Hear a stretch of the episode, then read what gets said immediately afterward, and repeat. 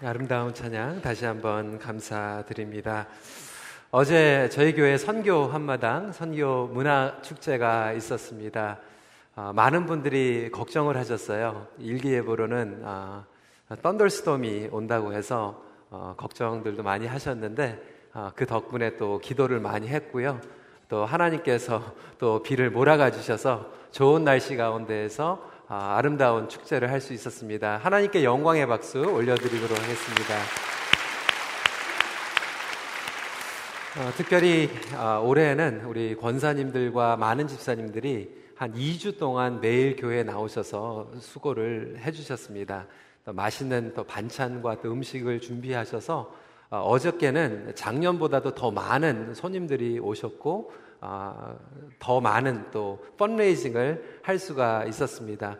아, 몇주 동안 수고해 주신 우리 성도님들께 다시 한번 우리 격려의 박수를 드리도록 하겠습니다.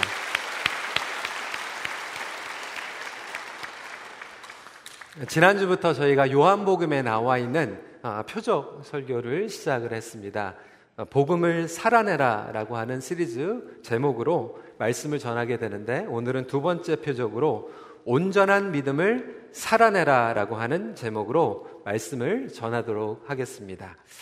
믿는다는 것과 살아간다는 것은 같은 의미입니다. 각 사람의 믿음은 실제의 삶 그리고 상황 가운데에서 나타나기 때문에 그렇습니다.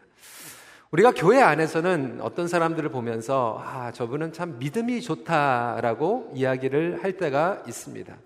성경 지식이 많고 나름대로 많은 것들을 알고 있을 때 믿음이 좋다라고 얘기를 하지만 하나님께서 보실 때 믿음이 좋다라고 하는 것은 결국 세상을 살아가는 방식과 뗄래야 뗄 수가 없다라고 하는 것이죠. 요한복음에 믿음이라고 얘기하는 이 faith는 명사로 설명되는 것이 아니라 동사로 설명이 되고 있습니다. 결국 믿는다라고 하는 것은 살아간다라고 하는 것을 뜻하고 있죠.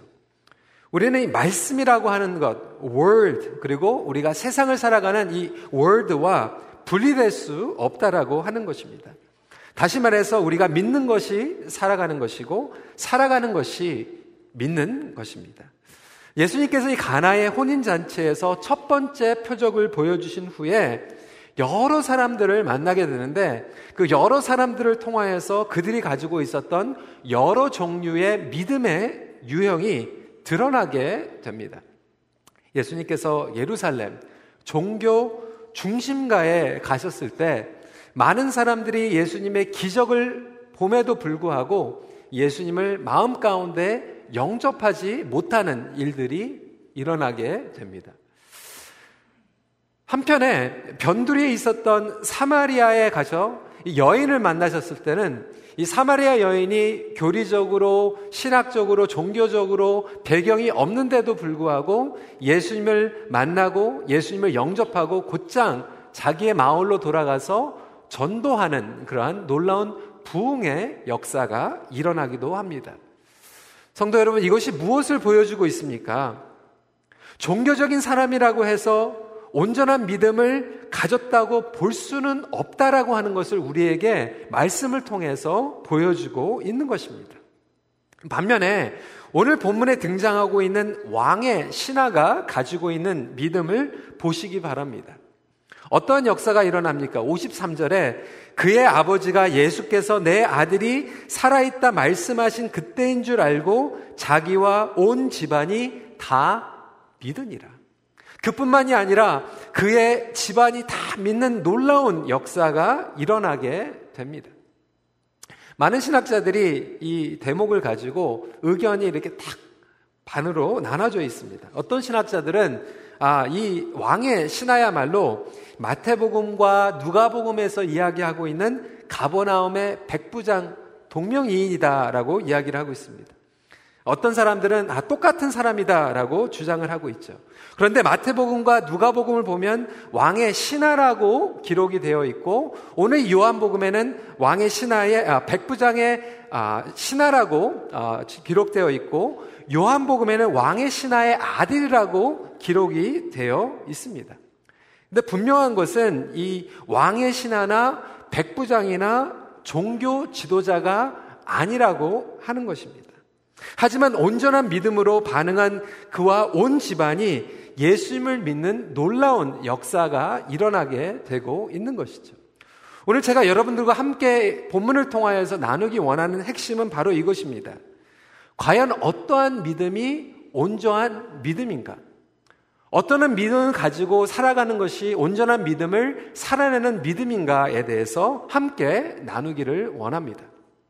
첫 번째로 온전한 믿음이란 편견을 버리고 선입견에서 벗어나는 믿음이 온전한 믿음입니다. 오늘 본문은 흥미롭게도 예수님께서 이틀 만에 사마리아를 떠나시는 부분에서 시작을 하고 있습니다. 여러분 이상하지 않습니까? 사마리아에 지금 부흥의 역사가 일어나고 있어요. 사마리아 여인이 예수님께 오고 그 전도함으로 말미암아 많은 전도의 열매가 있음에도 불구하고 예수님께서 사마리아 땅을 떠나고 계시죠. 그러면서 예수님께서는 이런 말씀을 하시고 계세요. 44절입니다. 친히 증언하시기를 선지자가 고향에서는 높임을 받지 못한다 하시고. 물론 사마리아가 예수님의 고향은 아니었어요. 예수님의 고향이 사마리아도 아닌데 사마리아 이틀 만에 떠나시면서 이 말씀을 하고 계시는 거예요. 예수님의 고향 유대 지역을 가리켜며 말씀하시는 것도 불구하고 우리는 예수님께서 한 곳에 편하게 머물러 있기를 꺼려 하셨다라고 하는 감을 잡을 수 있습니다. 오히려 유대 지역에 있었던 사람들은 그들이 가지고 있었던 종교적인 선입견 때문에 예수님을 온전한 마음으로 받아들이지 못하고 있었다라고 하는 것이죠. 때는 우리가 신앙생활을 하면서 예수님이 익숙할 때가 있어요. 하나님이 익숙해집니다. 종교적인 틀과 습관적인 형식에 묶여서 신앙을 어떻게 보면 공식으로 포뮬러 같이 여길 때가 있다라고 하는 것이죠. 그렇기 때문에 우리가 알고 있는 그 하나님, 하나님을 하나님 되심으로 인정하지 못하고 하나님을 제한할 때가 너무나도 많이 있다라고 하는 것이죠. 그렇다고 해서 예수님께서 지금 갈릴리에 가셨을 때 갈릴리 사람들은 달랐는가? 48절 말씀 한 목소리 읽도록 하겠습니다. 시작. 예수께서 이르시되 너희는 표적과 기사를 보지 못하면 도무지 믿지 아니하리라. 갈릴리 사람들은 보니까 예수님의 첫 번째 표적을 경험 삼아서 또 똑같은 기대를 하고 있었다라고 하는 거죠. 그러니까 유대 사람들이나 갈릴리 사람들이나 지금 가지고 있는 문제는 무엇입니까? 나름대로 가지고 있는 신앙에 대한 선입견, 경험, 고정관념들이 가지고 있었다는 거예요. 나름대로 가지고 있었던 그 고정관념과 선입견 때문에 자기중심적인 신앙생활로 하나님 자체도 자신들이 가지고 있는 잣대로 이해하려고 했다라고 하는 것이죠. 여러분, 우리는요, 유한합니다. limitation이 있어요. 그러니까 내가 경험한 것 밖에는 보지 못하고 알지 못한다라고 하는 것이죠. 그렇기 때문에 신앙생활도 지극히 자기중심의 신앙생활에 빠질 수밖에 없는 그 위험성을 누구나 가지고 있다라고 하는 것이죠. 유대 사람도 마찬가지고 갈릴리 사람도 마찬가지고 사마리아 사람들도 마찬가지로 우리가 가지고 있는 그 프레임에 맞춰서 신앙생활을 형성하기 시작합니다. 지난주에 한국의 장신대 총장으로 계시는 임성민 총장님께서 오셔가지고 목회자 세미나를 하는데 참석할 수 있는 기회가 있었습니다. 지금 한국교회 안에 있는 그 갈등이 똑같다라고 하는 거예요.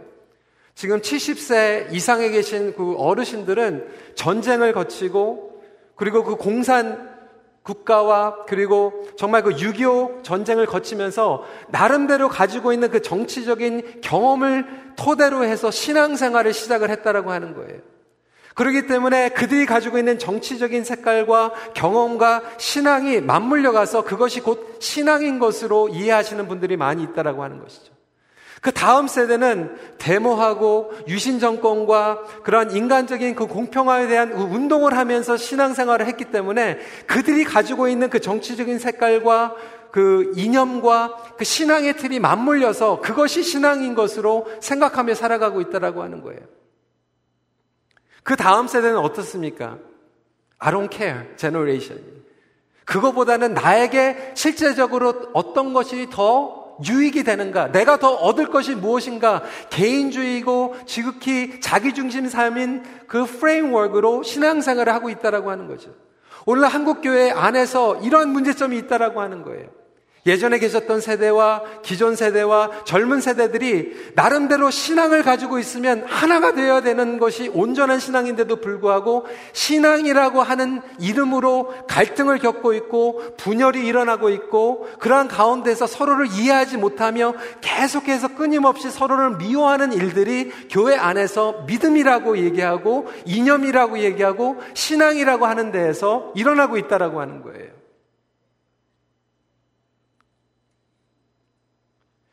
그런 갈등 가운데서 여러분 통일이 오면 그리고 자유가 오면 정말로 복음의 확장이 일어날까요?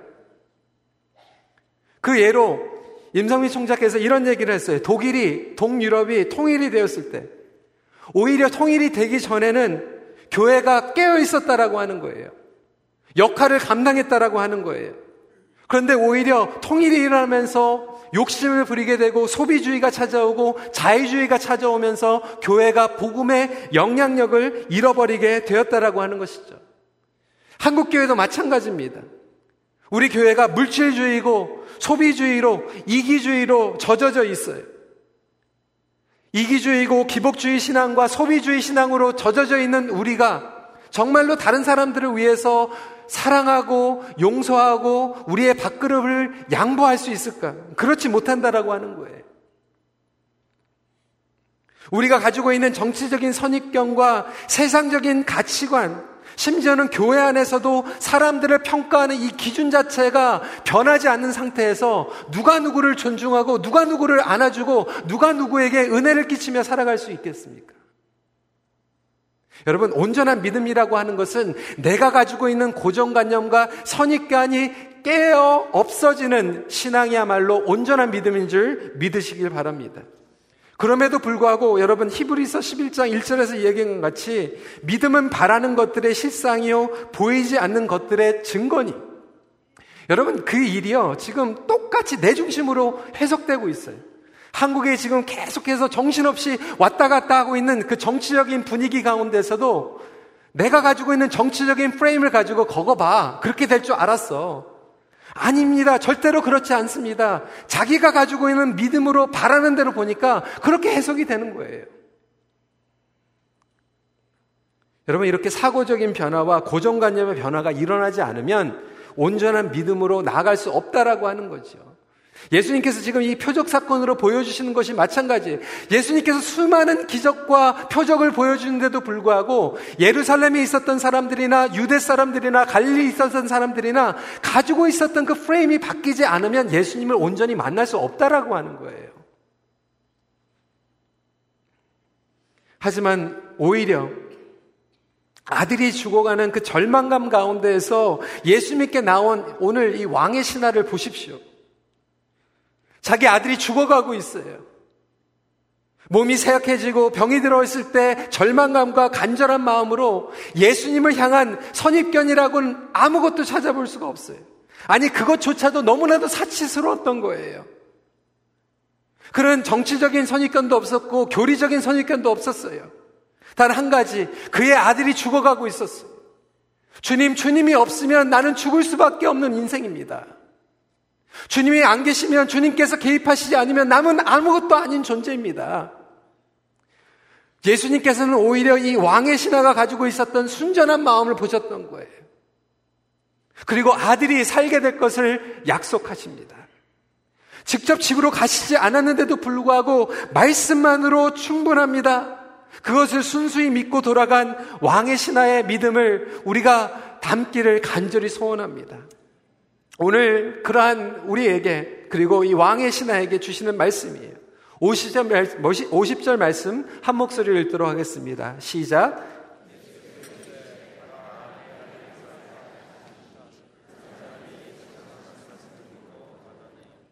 말씀의 행동으로 드러나는 온전한 믿음입니다. 아니, 예수님, 직접 가셔서 만져주셔야 되는 거 아닙니까? 그런 공식이 아니었어요. 사랑하는 성도 여러분, 저와 여러분들의 믿음은 어떻습니까? 저와 여러분들이 가지고 있는 그 신앙의 선입견은 무엇입니까? 오히려 그 선입견이 장애물이 될 때가 많이 있지는 않습니까? 주님께서 우리를 향하여 바라보고 계시는 것은 바로 이런 순수한 간절함이에요. 하나님 저는 다른 것들은 다 모릅니다. 하지만 나의 인생이, 나의 가족이, 나의 형편이 주님께서 계시지 않으면 우리는 살 수가 없습니다. 라고 하는 그러한 절망감과 간절함으로 나오는 것이 가장 순수하고 온전한 믿음인지 고백하시길 주님의 이름으로 축복합니다. 여러분, 그래서 신앙은 이념도 아니고 공식도 아니에요. 혹시 우리가 주님 앞에 매주 자리를 지키고 예배를 드리고 있지만 이러한 공식으로 선입견으로 신앙생활을 하고 있지는 않습니까? 선입견을 뛰어넘어 마음을 활짝 열고 예수님께 나아가는 자들이 온전한 믿음을 갖게 된다라고 하는 거죠. 두 번째로 하나님의 주권이 회복되어 통치가 이루어지는 믿음이 온전한 믿음입니다. 예수님께서는 사람들이 표적과 기사를 보지 않고서는 도저히 믿지 않는다고 말씀하시면서 또 표적을 보여주세요. 이게 무슨 뜻입니까? 무슨 의도였을까요? 그렇다면 이 왕의 신하가 가지고 있었던 믿음의 차이점은 무엇입니까? 어떤 분들은 이렇게 생각을 해요. 아, 이 왕의 신하가 가지고 있었던 믿음은, 아, 말씀이면 충분합니다. 말씀을 믿는 신앙 아니었습니까? 그래서 이 본문을 통하여서 아, 우리의 믿음이 표적을 보고 믿는 믿음과 말씀을 듣고 믿는 믿음으로 이렇게 나누는 분들이 계세요. 여러분 표적을 보고 믿는 믿음과 말씀을 그냥 그대로 붙잡는 믿음 어떤 믿음이 더 좋은 믿음입니까? 당연히 저와 여러분들은 아 말씀대로 믿는 믿음이 더 좋은 믿음이 아닙니까? 그런데 예수님께서는 표적을 보여주고 계세요.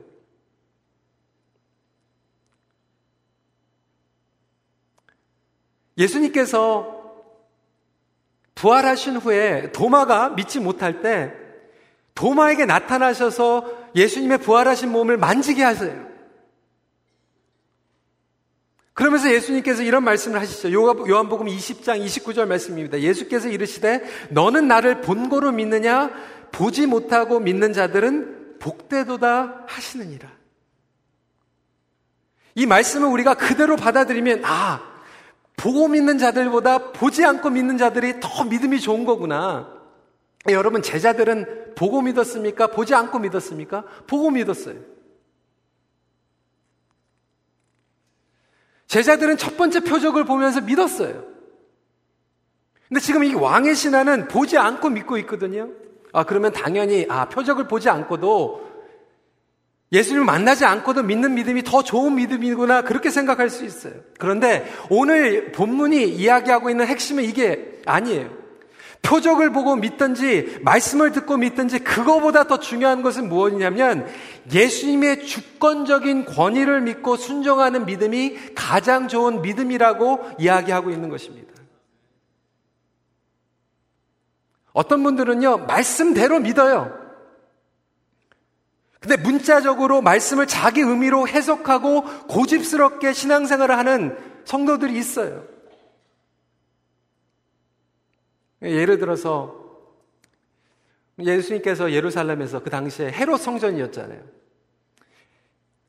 헤롯이 헤롯 성전을 짓고 정치적으로 타협하면서 종교인들에게 종교세를 더 가질 수 있도록 도와주려고 성전에서 비둘기들을 팔게 하고 예물을 팔게 하면서 돈을 벌게 해주지. 종교인들이 타락하니까 해롭과 타협을 하면서 같이 성전을 통하여서 팔기 시작한 거죠. 예수님께서 그것을 뒤집어 엎으시고 나의 집은 한 아버지의 집이고 만인이 기도하는 집이라고 말씀하셨죠. 그것을 지금도 문자적으로 해석을 하면 교회에서 사고 팔면 안 되는 거죠. 교회에서 무슨 선교 한마당 뭐 이렇게 사고 팔고 선교 때문에. 그 양보하지 못하는 거죠. 본인들이 생각하고 있는 그 말씀의 해석 타협할 수 없는 거예요. 여러분 그 신앙이 더 좋은 신앙입니까? 그렇게 생각할 수도 있겠죠.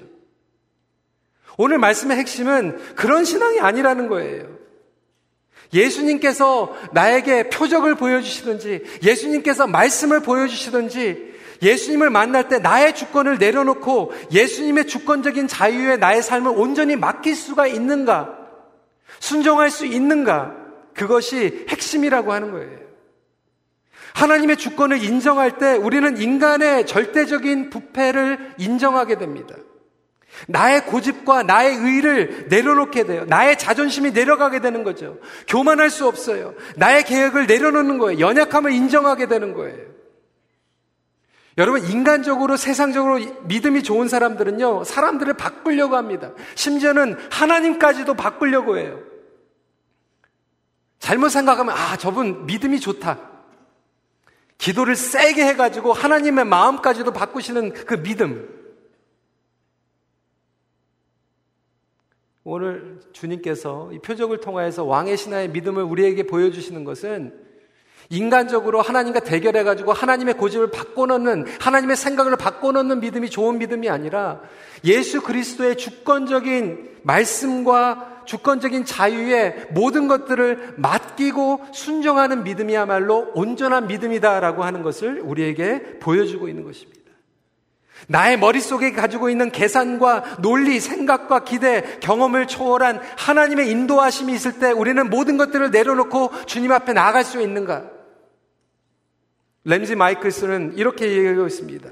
믿는다는 말은 예수님의 영광을 얼마나 많이 보든 또는 얼마나 적게 보든 예수님의 말씀을 그대로 받아들인다는 뜻이다.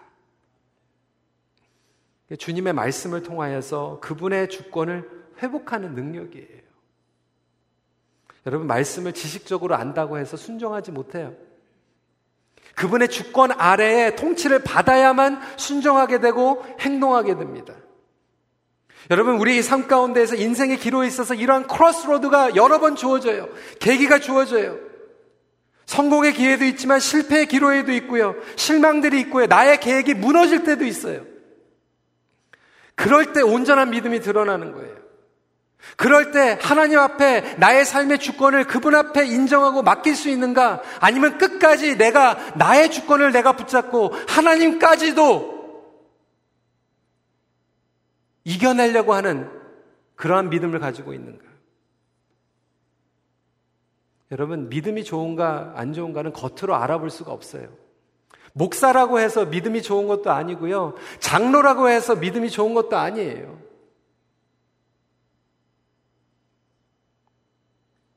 결국 그 사람의 믿음을 주님께서 받아보실 때는 그 모든 껍질을 벗겨놓고 그 사람이 하나님의 주권을 인정하고 하나님 주권의 모든 것들을 승복할 수 있는 거예요.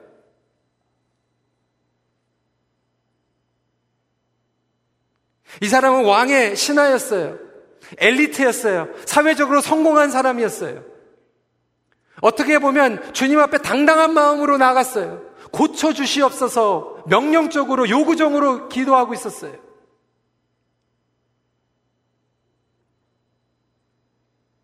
근데 여러분, 흥미로운 사실은요. 오늘 50절 말씀에 예수께서 이르시되 가라 내 아들이 살아있다 하시니 그 사람의 예수께서 하신 말씀을 믿고 가니 그 사람이라고 얘기하고 있는 것은 왕의 신하가 아니에요. 이 본문으로 보면 그 인간이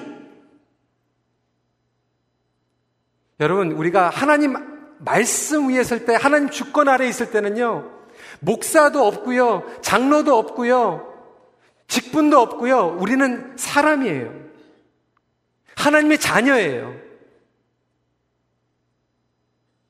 지금 이 왕의 신하는 자기의 신분을 가지고 주님 앞에 나갔지만 말씀 앞에 설 때는 그 직분과 그 계급이 다 없어져 버리고 그냥 사람으로서 하나님의 창조받은 인간으로서 하나님의 자녀로서 서 있는 거예요.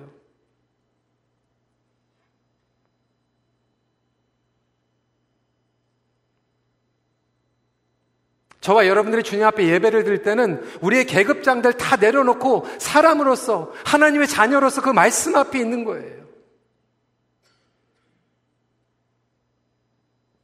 그리고 그 말씀을 만날 때 우리는 아멘 하며 순종할 수 있을 것입니다. 그것이 하나님께서 보시는 온전한 믿음의 기준임을 믿으시길 바랍니다.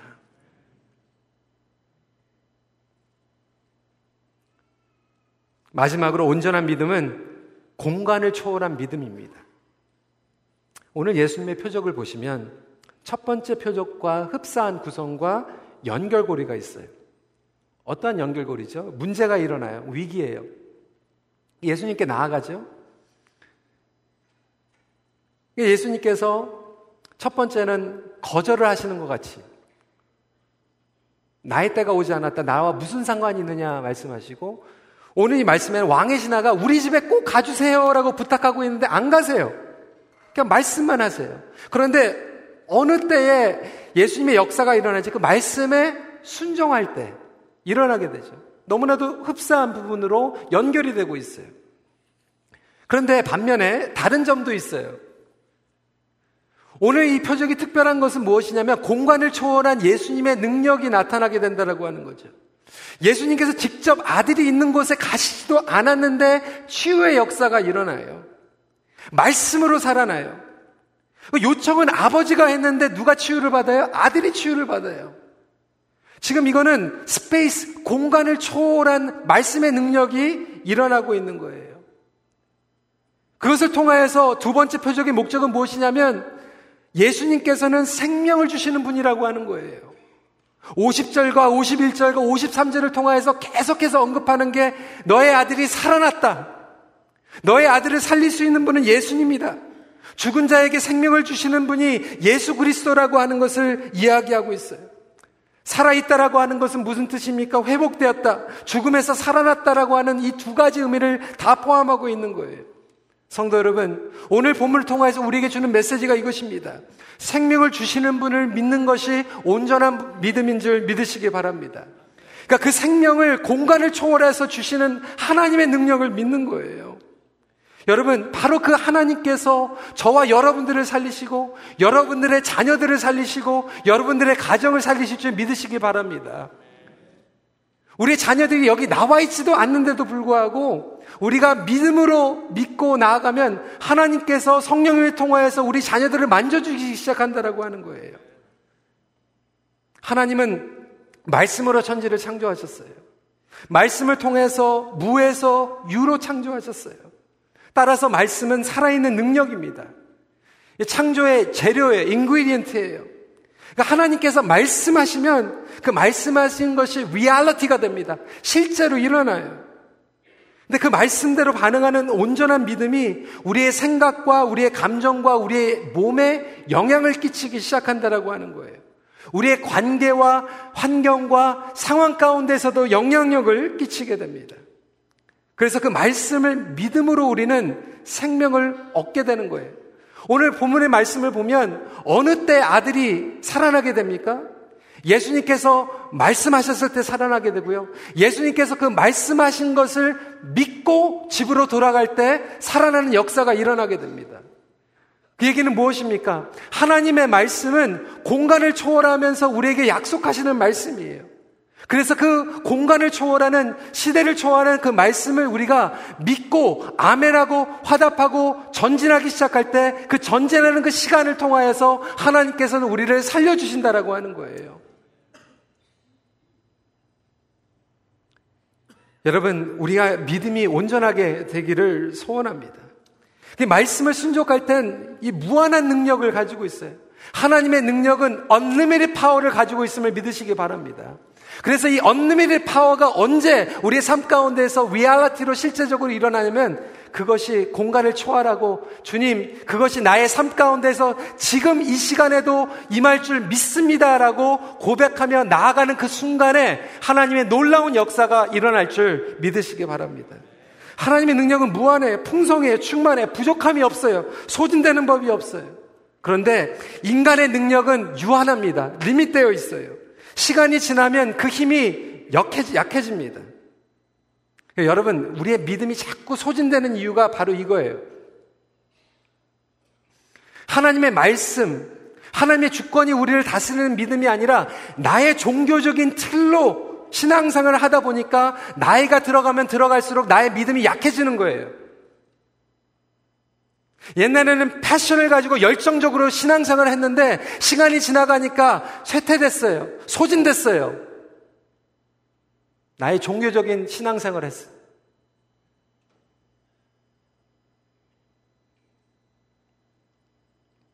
여러분, 하나님의 능력은 약해지는 법이 없습니다. 하나님은 우리처럼 무력감을 느끼는 분도 아니에요. A.W. 소전은 하나님이라고 하는 책에서 이렇게 이야기하고 있습니다. 모든 것은 하나님에게로부터 나와서 하나님께 돌아간다. 전능하신 큰 하나님, 전능하신 주 하나님께서 다스리신다.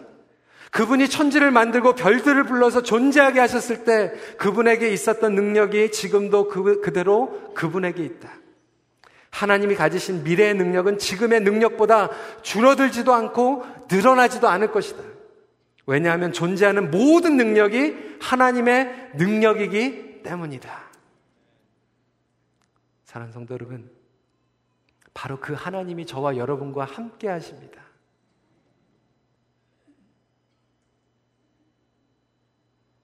그것을 오늘도 우리의 삶 가운데에서 이루어 주실 것을 믿는 것이 공간을 초월한 믿음이에요.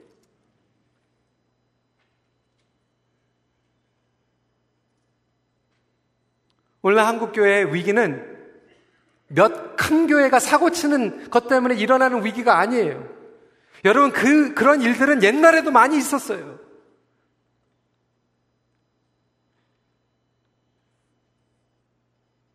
오늘 한국교회의 위기는 바로 이것이에요. 교회 안에서와 교회 바깥의 신앙의 차이가 드러나 버린 거예요. 구분시켜버렸어요. 주일 성수는 철저하게 하는데 월요일부터 토요일까지는 내 맘대로 살아가고 11주는 잘 내고 있는데 나머지 90% 가지고는 내 맘대로 사용하고 세속적으로 그러면서 예수 그리스도의 유일성과 다시 오실 예수님에 대한 그러한 믿음 이 희석화되어 있고 구원의 확신이 줄어들고 월요일부터 토요일까지 하나님 앞에서 살아간다라고 하는 공간을 초월한 믿음을 상실해버린 우리.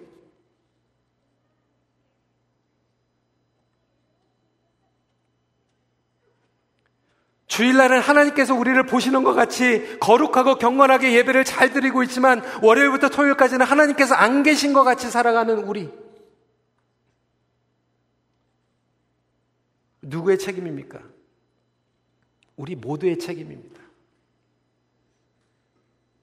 교회 밖에서 온전한 믿음을 지키려고 몸부림치는 것이 바로 믿음이라고 하는 거예요. 그럼에도 불구하고 직장에 가면 나보다 힘 약한 사람들 갑질하고 디스리스펙트하고 눌러대고 고집 부리고 교회 안에서는 너무나도 많은 구절들을 암송하고 제자 양육하면서 그것이 온전한 믿음으로 생각하고 있는 우리. 여러분, 교회가 교회됨을 포기하지 않을 때 온전한 믿음으로 나아갈 수 있습니다. 여러분, 왕의 신하 아들이 언제 치유를 받습니까? 왕의 신하가 예수님만 붙잡고 있을 때 치유가 일어난 것이 아니라 예수님 말씀을 아멘하고 집으로 돌아가는 그 순간 밖에 나가면서 치유되고 살아나는 표적이 일어나게 됩니다. 교회도 마찬가지예요. 여기 안에서 무엇이 더 종교적인가, 무엇이 더 거룩한가, 그거 가지고 막 난리 부리는 것이 아니라 예수님께서 우리의 삶 가운데서 말씀을 하셨을 때 아멘 하고 성전 바깥으로 교회 예배당을 나가면서 살아갈 때 우리의 영혼이 살아나기 시작하고 우리의 직장이 살아나기 시작하고 우리의 목적과 우리의 소명이 살아나게 되는 치유의 공동체가 될 줄 믿으시기 바랍니다. 여러분, 이렇게 살아가는 게 온전한 믿음이에요.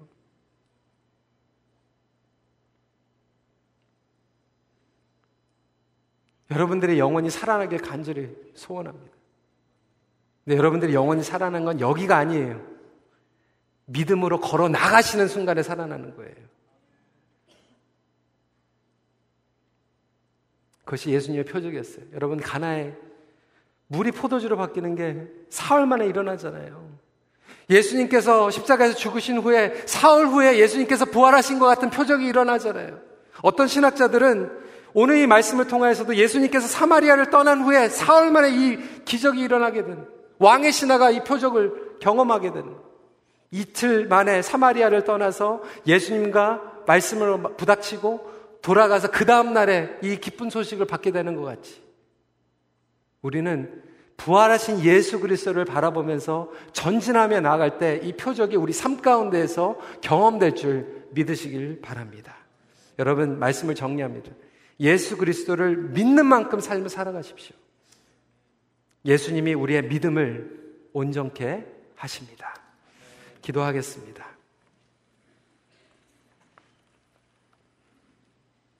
성도 여러분, 오늘 말씀을 통하여서 저와 여러분들이 우리가 가지고 있는 믿음을 다시 한번 점검하는 시간 갖길 원합니다.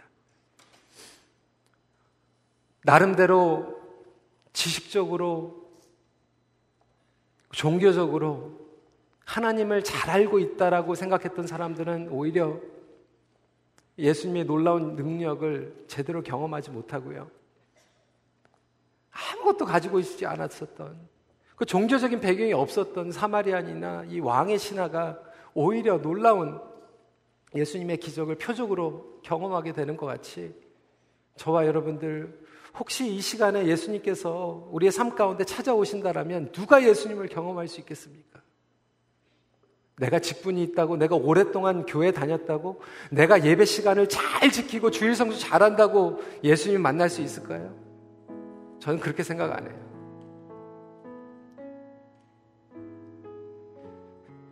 나의 신앙의 계급장들 다 내려놓고 내가 가지고 있었던 경험, 선입관, 고정관념들 다 내려놓고 주님 나는 아무것도 모릅니다.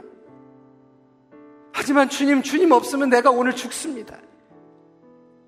주님 없이는 내가 살아갈 수 없고 주님께서 개입하시지 않으면 주님 나의 가정은 나의 일생은 불행할 수밖에 없고 너무나도 어둡습니다. 주님 나에게 말씀하여 주시면 주님의 말씀이 나의 삶을 다스리게 하여 주시옵소서. 그 주님의 말씀과 주님의 주권적인 그 생명과 능력이 우리를 다시 한번 세울 때 우리의 삶은 온전한 믿음으로 나갈 수 있다라고 하는 것이죠. 교회 안에서만 그 믿음을 사는 게 아니라 정말 what counts 정말 주님께서 보시는 것은 우리 예배 축도 끝나고부터 온전한 믿음을 주님께서 원하신다라면 주님 내가 그거 가지고 좀 씨름하고 괴로워하고 주님 그 믿음을 가지고 나아갈 수 있도록 주님 저를 붙잡아 주시옵소서. 저를 불쌍히 여겨 주시옵소서. 온전한 믿음을 가지고 나아가게 하여 주시옵소서. 우리 이 시간에 주님 앞에 우리의 믿음을 주님 앞에 올려드리며 함께 기도하는 시간 갖도록 하겠습니다. 기도하시겠습니다.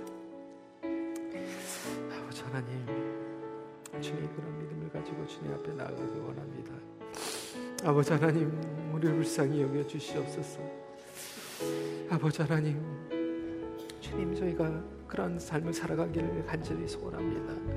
아버지 하나님이 왕의 신하가 가지고 있었던 그 온전한 믿음, 그의 아들을 치유하고 그의 영혼이 살아났던 그의 식구들이 주님 앞에 돌아오는 그러한 놀라운 역사가 우리 삶 가운데서도 일어나기를 간절히 기도합니다.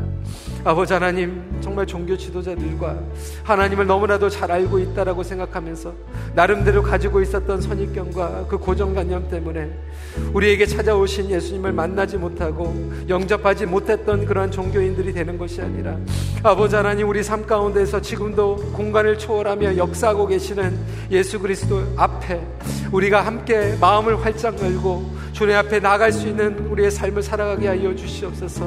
주님 그래서 주님의 말씀이 우리의 생각과 우리의 마음을 다스리고 우리의 관계를 다스리며 주님의 능력이 드러나길 간절히 기도하오니 오 주님 우리를 이끌어 주시옵소서. 함께하여 주시옵소서.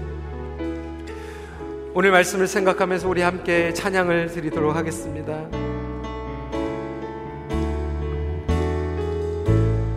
전능하신 전능하신 나의 주 하나님은 못하실 일 전혀 없네. 우리의 모든 간구도 우리의 모든 생각도 우리의 모든 꿈과 모든 소망도 신실하신 나의 주 하나님은 우리의 모든 괴로움 바꿀 수 있네. 불가능한 일 행하시고 죽은 자를 일으키시니 그를 이길 자 아무도 없네 주의 말씀을 의지하여 깊은 곳에 금을 던져. 오늘 그가 놀라운 일을 이루시는 것 보라 주의 말씀을 의지하여 믿음으로 금을 던져. 믿는 자에게 능치 못함 없네. 주의 말씀을 의지하여 주의 말씀을 의지하여 깊은 곳에 금을 던져 오늘 그가 놀라운 일을 이루시는 것 보라 주의 말씀을 의지하여 믿음으로 금을 던져 믿는 자에게 능치 못한 주의 말씀을 의지하여 다시 한번 고백합니다. 주의 말씀을 의지하여 깊은 곳에 금을 던져. 오늘 그가 놀라운 일을 이루시는 것 보라 주의 말씀을 의지하여 믿음으로 금을 던져. 믿는 자에